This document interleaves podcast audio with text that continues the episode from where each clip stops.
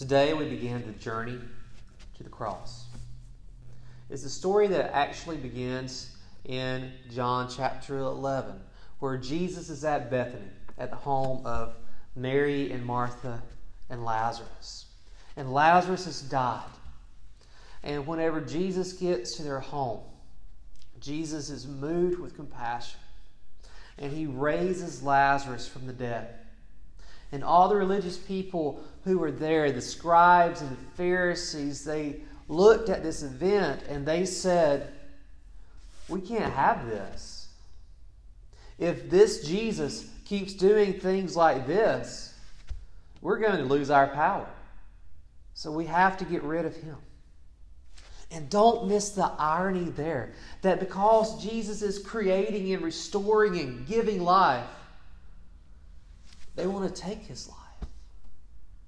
And so Jesus escapes from the crowd. He leaves Bethany for a while to prepare himself for what he knows is going to happen in Jerusalem, where he will die not just for my sin and your sin, but he will die for the sin of the world. And today, Jesus starts that march to the cross. And it's a path that leads one more time through Bethany. And Jesus, one more time, goes to the house of Mary and Martha and Lazarus. And we're told that in John chapter 12 that this story takes place six days before Passover. So that means that in five days, Jesus will die. Because in John, Jesus dies when the Passover lambs are slain. So, this story that we read today is the first event in what we call the Passion narrative. This is the beginning of Jesus' journey to his death. And now that you have your Bible open to John chapter 12, let's read verses 1 through 8. Six days before the Passover, Jesus came to Bethany, where Lazarus lived, whom Jesus had raised from the dead. And here a dinner was given in Jesus' honor. Martha served, while Lazarus was among those reclining at the table with him. And then Mary took about a pint of pure nard, an expensive perfume, and she poured it on Jesus' feet and wiped his feet with her hair. And the house was filled with the fragrance of the perfume. But one of his disciples, Judas Iscariot, who was later to betray him, objected. Why wasn't this perfume sold and the money given to the poor? It was worth a year's wages. He did not say this because he cared about the poor, but because he was a thief as keeper of the money bag. He used to help himself to what was put into it. Leave her alone, Jesus replied. It was intended that she should save this perfume for the day of my burial. You will always have the poor among you, but you will not always have me. So, Mary, Martha, and Lazarus host a dinner for Jesus. Lazarus eats with Jesus, Martha serves the food to Jesus, and Mary anoints Jesus. And Judas is also there to hint at the coming darkness. Now, proper etiquette and the way that you behave at ancient banquets would call for the guests' feet to be washed. You know this because at the Last Supper, Jesus washes his disciples' feet. But it was also a common custom to provide perfumes to anoint the head. And Mary has this really expensive perfume. But instead of anointing Jesus' head, she anoints his feet. And then she wipes perfume off with her hair. And this isn't ordinary. But again, this isn't an ordinary story because this isn't an ordinary scene because this starts Jesus' march to the cross and Mary anoints his feet to bless the path that he's going to walk.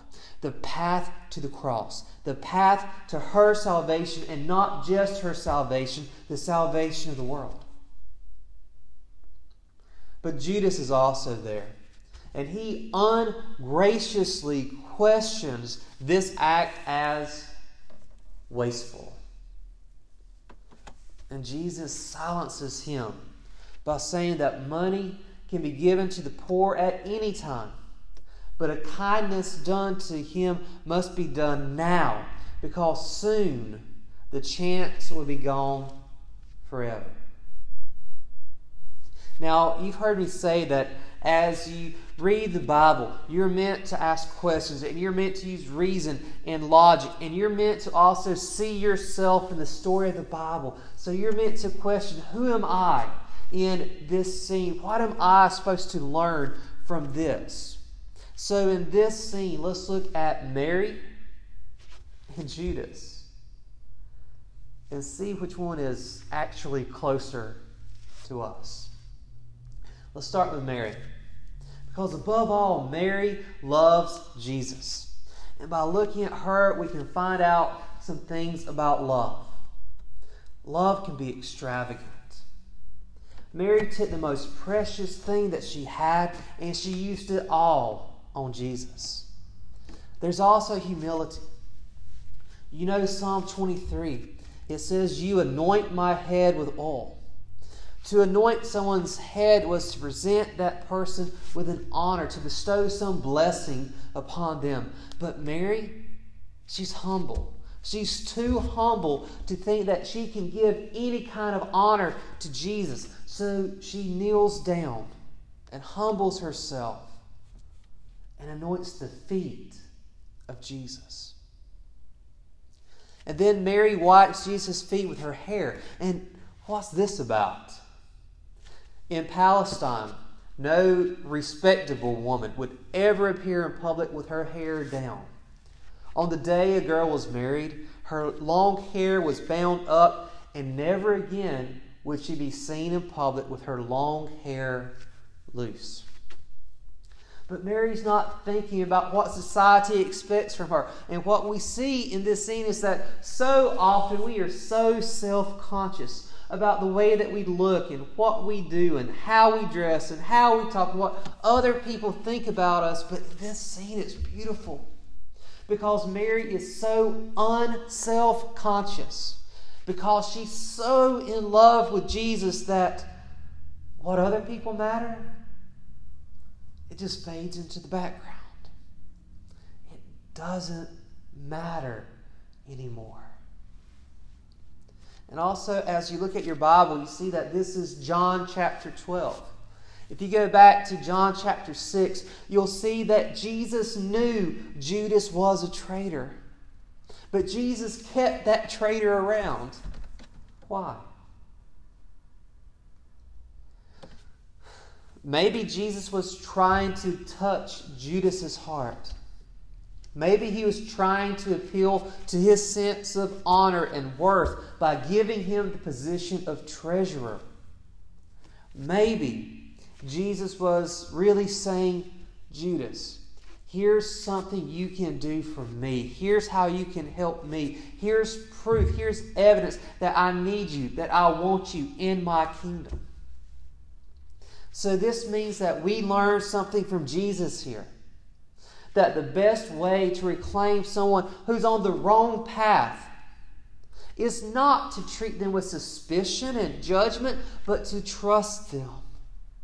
We should treat people like we expect the best out of them, not the worst.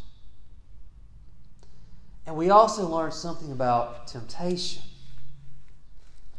Why do you think Jesus put Judas in charge of the money bag? Judas probably had a gift for handling money.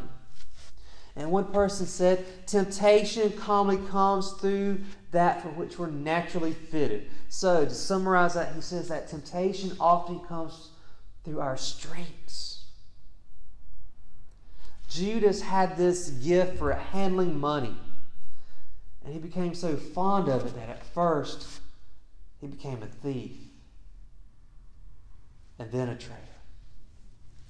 Temptation struck him at the point of his gift. Temptation struck him at the point of his strength. In literature, we call this a tragic flaw. What that means simply is that the best thing about you is also the worst. So, what I mean is that your strength can lead to your downfall. That's what we see in Judas here. And go back to Proverbs. How did Proverbs put it? Pride goes before a fall. And so, also, don't miss this. We don't all see this world the same way. Judas saw what Mary did. Judas saw Mary anoint the feet of Jesus. We see this as an act of love. But what does Judas call it? Extravagant waste. So, what does this show us? That what you see depends on what's inside of you. Judas was a bitter man, and he took a bitter view of things. Barclay said, A warped mind brings a warped view of things. So, the life lesson that we take from this is if we ever find ourselves becoming very critical of others and we start putting unworthy motives to their actions, then we need to step back for a moment and stop critically examining them and examine our own heart. So, this act of Mary is an act of faith. That faith has given her insight into the meaning of Jesus' ministry. But this insight doesn't lead her to thinking that she's better or that she's smarter. No, she's a servant that this anointing is an act of service. And so, the hard truth, the difficult truth, the truth that's really hard for us to hear is that in almost every religious group, there's a Mary and a Judas. And the Judas of the group is usually the one whose words are loud and forceful and theologically impressive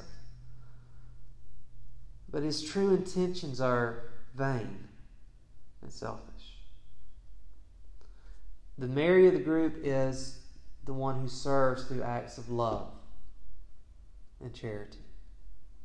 In the name of the Father, and of the Son, and the Holy Spirit. Amen.